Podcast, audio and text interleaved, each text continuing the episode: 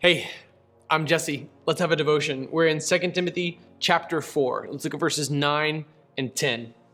Make every effort to come to me soon, because Demas has deserted me, since he loved this present world and has gone to Thessalonica. Crescens has gone to Galatia, Titus to Dalmatia. It's sad news about Demas. He goes on to Thessalonica because he views it as a safe haven of sorts. Demas evidently man was a fair weather disciple.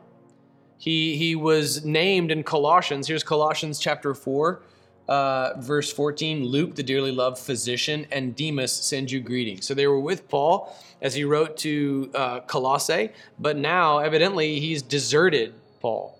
It's not just like a he's on assignment somewhere else or he's taken sabbatical or something. Rather, it, he has deserted the ministry. He has left Paul behind. He's completely abandoned him. This happens more than you might think. This happens more than you might think. And it says that he, because he loved this present world, because he fell in love with the present world, he was forsaking the eternally significant. Are you caught up in the narrative of the world? Okay, like are you a are you a high school kid and everybody at your school is really buying into an ideology that is totally contrary to the gospel of Jesus Christ and you just you just want to be accepted. I know it's incredibly hard to ask this of you, but there's nothing short of the standard of holiness than this. Don't be like Demas and love the world and abandon your true calling that's eternally significant. Don't. Or are you caught up in materialism? Forget even like high school kids and and all that. I mean, even even adults can be caught up in materialism and the things of this world. Like honestly, Jesse, I'm just I just really love the things of this world. You're like Demas. If you're abandoning the gospel call to instead pursue worldly pleasure, you're like Demas. You're exactly like Demas. Would you come home? Come home. Forget this stuff. It doesn't matter forever. It's not going to last forever. All right, what a foolish thing to trade the eternal glory of the gospel calling for something that's going to fade. Learn from Demas and his now shameful legacy. He deserted Paul, and now, and instead he loves the present world. He's gone on to Thessalonica. Crescens, however, has gone on to Galatia. This is also this is also known as Illyria. Uh, this is also this is also similar to where uh, where Timothy was actually uh, where we first met Timothy. It, it's a it's near the Adriatic Sea but uh, it also is kind of where we get the name Dalmatians from. That's where Crescens has gone, uh, or where Titus has gone. And uh, Crescens has gone out to Galatia. Galatia is a larger region encompassing many places. When we get to the book of Galatians, we'll talk more about that, uh, that place where Crescens has gone. And then Titus is the next book that we're going to study. So Titus does ministry in Dalmatia as well as in, in Crete.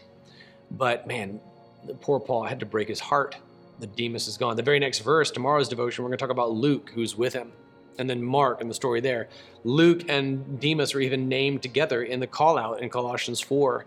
Uh, verse verse 14, and now they've separated too. So Luke feels the same way about Demas. Demas not only abandoned Paul, he evidently also abandoned Luke. It's tragic, man. It stinks. Not everybody who's with you right now in your walk with Christ is going to stick with you.